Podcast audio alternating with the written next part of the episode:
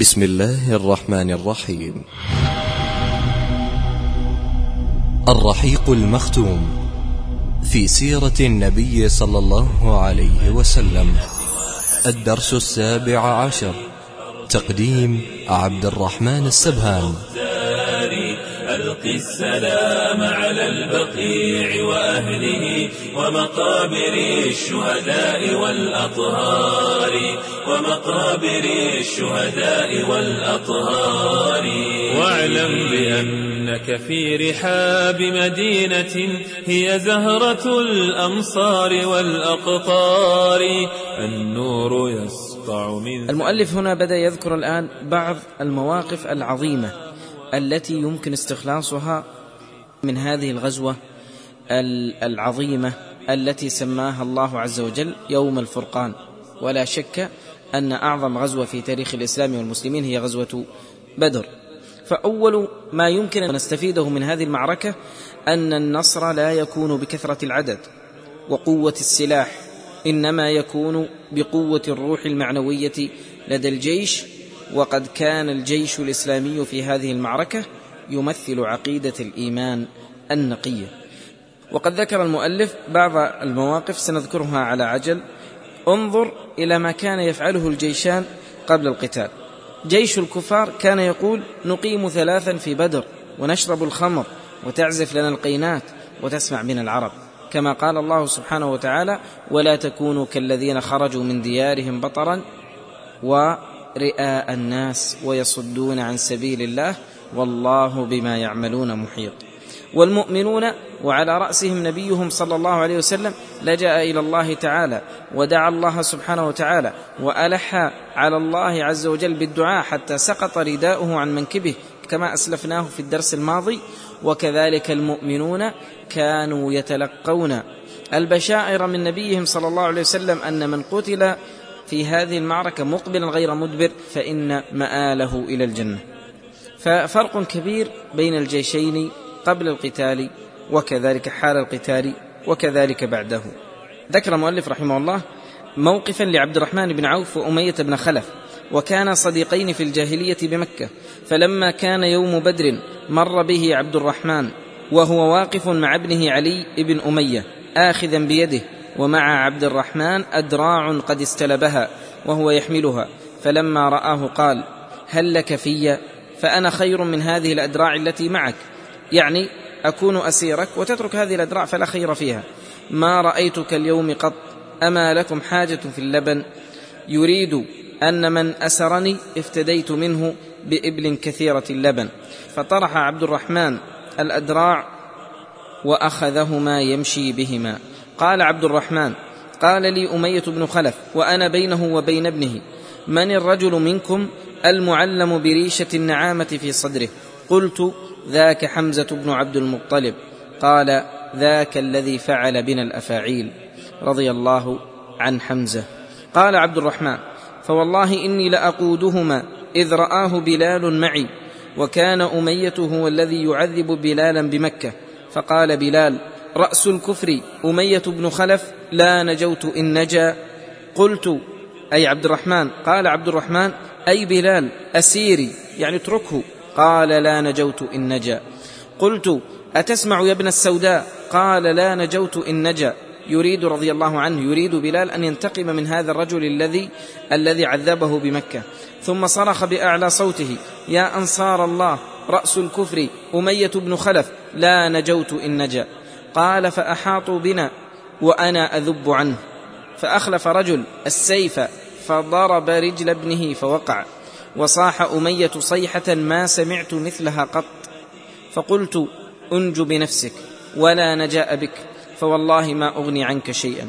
قال فهبروهما بأسيافهم حتى فرغوا منهما يعني ماتا. فكان عبد الرحمن يقول يرحم الله بلالا ذهبت أدراعي وفجعني بأسيري. انتهت المعركة بهزيمة ساحقة وبفتح مبين بالنسبة للمسلمين.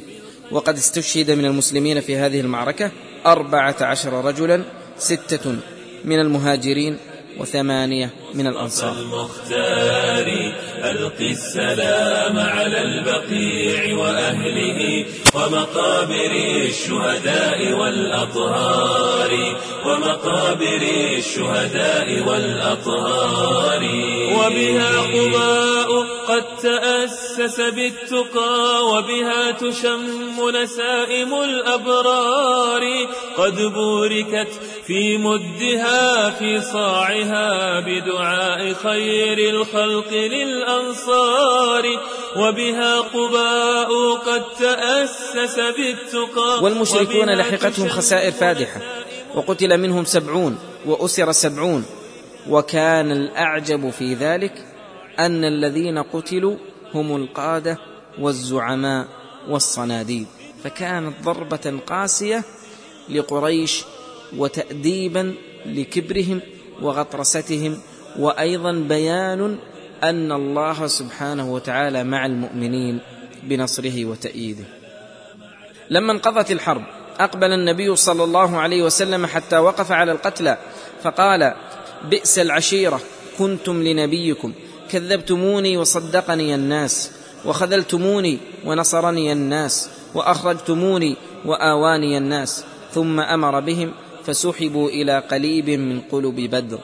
وعن أبي طلحة أن نبي الله صلى الله عليه وسلم أمر يوم بدر بأربعة وعشرين رجلا من صناديد قريش فقذفوا في قليب وكان إذا ظهر على قوم أقام بالعرصة ثلاث ليال فلما كان ببدر اليوم الثالث أمر براحلته فشد عليها رحلها ثم مشى واتبعه أصحابه حتى قام فجعل يناديهم بأسمائهم وأسماء آبائهم يا فلان ابن فلان يا فلان ابن فلان أيسركم أنكم أطعتم الله ورسوله؟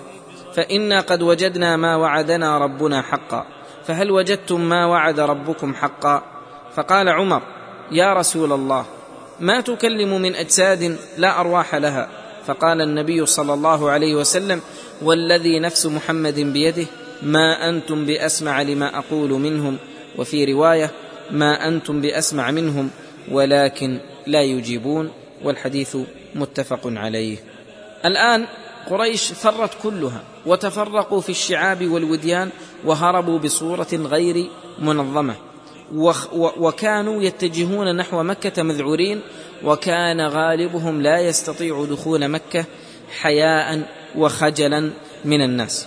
قال ابن إسحاق وكان أول من قدم بمصاب قريش الحيسمان ابن عبد الله الخزاعي فقالوا ما وراءك؟ قال قتل عتبة بن ربيعة وشيبة بن ربيعة وأبو الحكم ابن هشام وأمية بن خلف في رجال من الزعماء سماهم. فلما أخذ يعد أشراف قريش قال صفوان بن أمية وهو قاعد في الحجر والله إن يعقل هذا. يعني مجنون مجنون من يقول هذا الكلام. كل هذا لأنه لا يصدق أن هؤلاء قد قتلوا فأراد أن يدبر مكيدة حتى يبين أن هذا الرجل يتكلم أو يهذي بما لا يدري. فقال فاسألوه عني هل أنا موجود أو لا؟ فقالوا ما فعل صفوان بن أمية؟ قال ها هو ذا جالس في الحجر. يعني أنه مدرك وأنه عاقل وأن ما يقول به صحيح إذ فرق بين هذا و وقد والله رأيت أباه وأخاه حين قتلا. عم الحزن والأسى حين تلقت قريش أنباء الجيش الذي هزم في بدر. وكان من ذلك أنه أثر فيهم تاثيرا كبيرا حتى أنهم كان من تأثير هذا الخبر عليهم أنهم منعوا النياحة على القتلى والبكاء عليهم قالوا لئلا يشمت بنا المسلمون. قال أسامة بن زيد أتانا الخبر حين سوينا التراب على رقية بنت رسول الله صلى الله عليه وسلم وكان رسول الله صلى الله عليه وسلم خلفني عليها مع عثمان. هنا ذكر المؤلف أن الجيش المدني بدأ يرجع أو يتحرك نحو المدينة أن النبي صلى الله عليه وسلم أقام ببدر بعد انتهاء المعركة ثلاث أيام وكان هذا من عادته صلى الله عليه وسلم أنه يجلس في مكان المعركة ثلاثة أيام بعد الانتهاء منه. وأهله ومقابر الشهداء والأطهار ومقابر الشهداء والأطهار. وهنا تآخى المسلمون وسطروا أسمى معاني البذل والإيثار والهجرة الغراء كانت بيتها من خير أرض نحو خير ديار.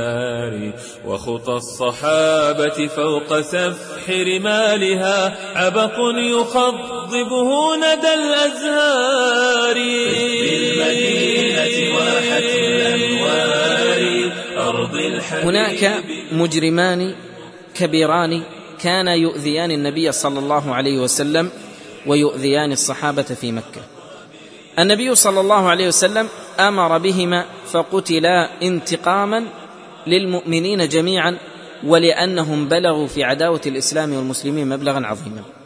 النبي صلى الله عليه وسلم عندما وصل إلى الصفراء وهي منطقة دون المدينة أمر بقتل النضر بن الحارث وكان هو حامل لواء المشركين يوم بدر. وكان من أكابر مجرمي قريش ومن أشد الناس كيدا للإسلام وايذاء لرسول الله صلى الله عليه وسلم فضرب عنقه علي بن أبي طالب. قال ولما وصل إلى عرق الظبية أمر بقتل عقبة بن أبي معيط. هذا الرجل كان يؤذي النبي صلى الله عليه وسلم وهو الذي ألقى سلا جزور على رأس رسول الله صلى الله عليه وسلم في الصلاة. ولذلك هذا الرجل بلغ من الحقد على النبي صلى الله عليه وسلم والأذية للمسلمين ما جعل النبي صلى الله عليه وسلم يسارع في قتله. قال وهو الذي خنق النبي صلى الله عليه وسلم بردائه قبل الهجرة وكاد يقتله لولا أن يعترض أبو بكر رضي الله عنه في القصة التي ذكرناها في دروس سابقة. فلما جاء النبي صلى الله عليه وسلم وأمر بقتله قال عقبة من للصبية يا محمد؟ من للصبية؟ يسترحمه ويستعطفه. فقال النبي صلى الله عليه وسلم النار. روى هذا الحديث أبو داود في سننه. قال المؤلف وكان قتل هذين الطاغيتين واجبا من حيث وجهة الحرب فلم يكونا من الأسارى فحسب بل كان من مجرم الحرب بالاصطلاح الحديث. وبالفعل كم لاقى الصحابة وكم لاقى النبي صلى الله عليه وسلم وكم لاقى أبو بكر وكم لاقى غيرهم من هذين الرجلين من الأذى خصوصا في بداية الدعوة إلى الإسلام. كان النبي صلى الله عليه وسلم يستشير أصحابه في قضية الأسارة وهم سبعون رجلا. فكان يستشيرهم ليرى رأيا في هؤلاء هل يقتلون أم تؤخذ منهم الفدية أم ماذا يفعل بهم. فلما استشارهم قال أبو بكر يا رسول الله هؤلاء بنو العم والعشيرة والإخوان وإني أرى أن تأخذ منهم الفدية يعني المال فيكون ما أخذناه قوة لنا على الكفار.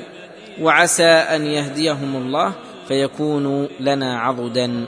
فقال النبي صلى الله عليه وسلم ما ترى يا ابن الخطاب؟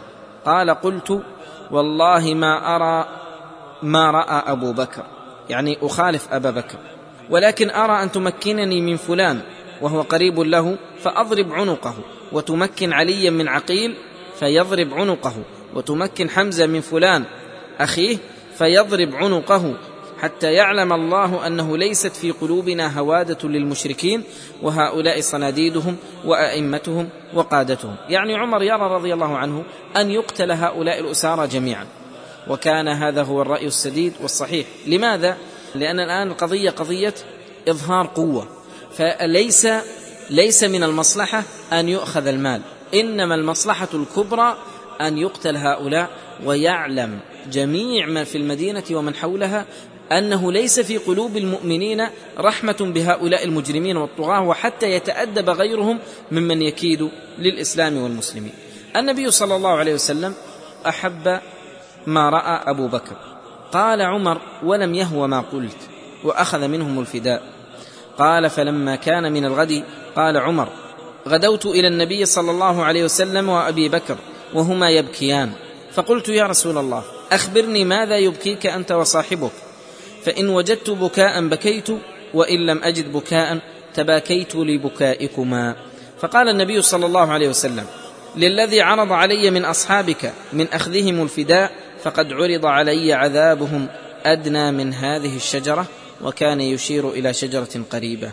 وأنزل الله عز وجل ما كان لنبي أن يكون له أسرى حتى يثخن في الأرض تريدون عرض الدنيا والله يريد الآخرة والله عزيز حكيم. لولا كتاب من الله سبق لمسكم فيما أخذتم عذاب عظيم. وهذا من فضائل عمر وأيضا من المواطن التي وافق القرآن فيها عمر رضي الله عنه. فيستفاد من هذا الموقف فوائد كثيرة. اولا أن النبي صلى الله عليه وسلم كان من سنته أن يستشير أصحابه في الأمور التي تهم المسلمين. وهذا كما ذكر ابن حجر رحمه الله أنه ليستنى أو لتستنى أمته من بعده بهذه السنة وهي المشاورة.